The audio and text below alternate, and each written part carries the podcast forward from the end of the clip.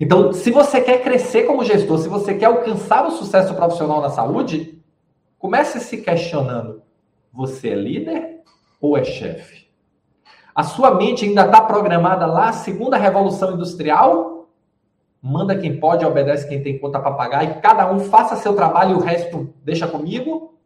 Ou você está preocupada em dar um propósito à sua equipe, em dar uma missão à sua equipe, em engajar e, e mobilizar eles para que eles queiram, para que eles comprem esse objetivo compartilhado? Qual é a diferença entre uma equipe comprometida e uma equipe que faz as coisas? Uma equipe comprometida, você trabalha com a mente, a alma das pessoas, está em cada atividade. Uma equipe que faz as coisas, você trabalha com os braços das pessoas. Somente. Não há o envolvimento naquilo. É chegar, cumprir atividade e ir embora. Chegar, cumprir atividade e ir embora. Olha a sua volta agora Olhe para a sua equipe. Agora, na volta do almoço, olhe para a sua equipe e me diga: eles estão comprometidos? Você gostaria que eles estivessem comprometidos com o quê? O seu papel como líder é dar direção. Liderança é isso. Liderança é a arte de mobilizar os outros para que eles queiram lutar por aspirações compartilhadas. O que são as aspirações compartilhadas? a direção, o Everest, o ponto a ser alcançado, a meta. Mas não é uma meta pura e simples. Nós trabalhamos na saúde. É uma meta com propósito. É uma meta que agrega a organização. É uma meta que nos traz crescimento pessoal e profissional. E esse é o seu papel como líder. Você olha, você pensa e talvez você ainda esteja pensando assim: ah, Roberto, eu nunca fiz isso, eu tenho 5 anos, eu tenho 10 anos, eu tenho 20 anos de experiência, nunca me preocupei com essas bobagens. É, talvez tenha funcionado até aqui, mas você não tem garantia nenhuma de que daqui para frente vai continuar funcionando. Talvez, efetivamente, você precise entender que o mundo mudou. A saúde mudou, as organizações de saúde estão mudando. E as oportunidades estão para quem entrega mais resultado. E quem entrega mais resultado é quem tem uma equipe mais produtiva.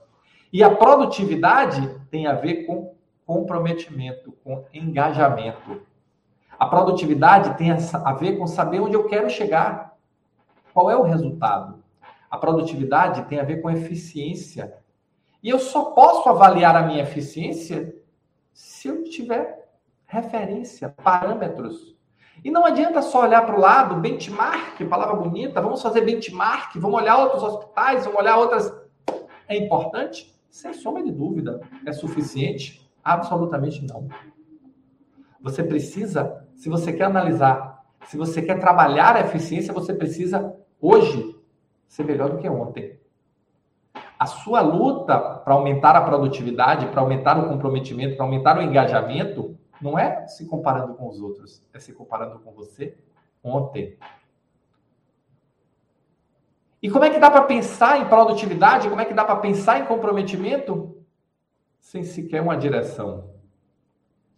E olha, recentemente eu conversei com mais de 40 alunos, eu fiz uma entrevista com eles, e, e todos foram unânimes. Teve algumas coisas que foram unânimes, e todos eles me disseram, Roberto, é impressionante como quando a gente envolve a equipe, explica as coisas para ele, para eles, dá direção a eles, como eles respondem rápido. E teve uma, uma pessoa que, uma aluna minha, que me contou uma, uma situação que eu vou contar aqui para vocês. Ela disse: Roberto, teve uma pessoa da minha equipe que aconteceu uma coisa muito interessante. É uma pessoa que muito, tem muito mais tempo de empresa que eu, ela é muito mais, tem mais idade que eu, tem mais tempo de empresa que eu e eu estou liderando ela e essa pessoa assim não, não se encaixava e eu fui conversar com ela e, e nesse trabalho de explicar o propósito, explicar por que nós estamos aqui, explicar quais são as metas, fazê-las entender, me aproximar com os rituais de acompanhamento. Ela chegou para mim e disse que como era importante pela primeira vez, essa pessoa tem quase 10 anos de instituição.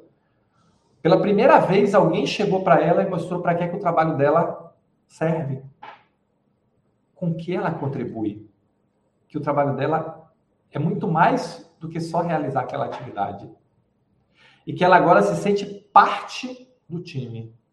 Ela não é só uma peça que está ali realizando atividade, vem, realiza atividade e vai embora.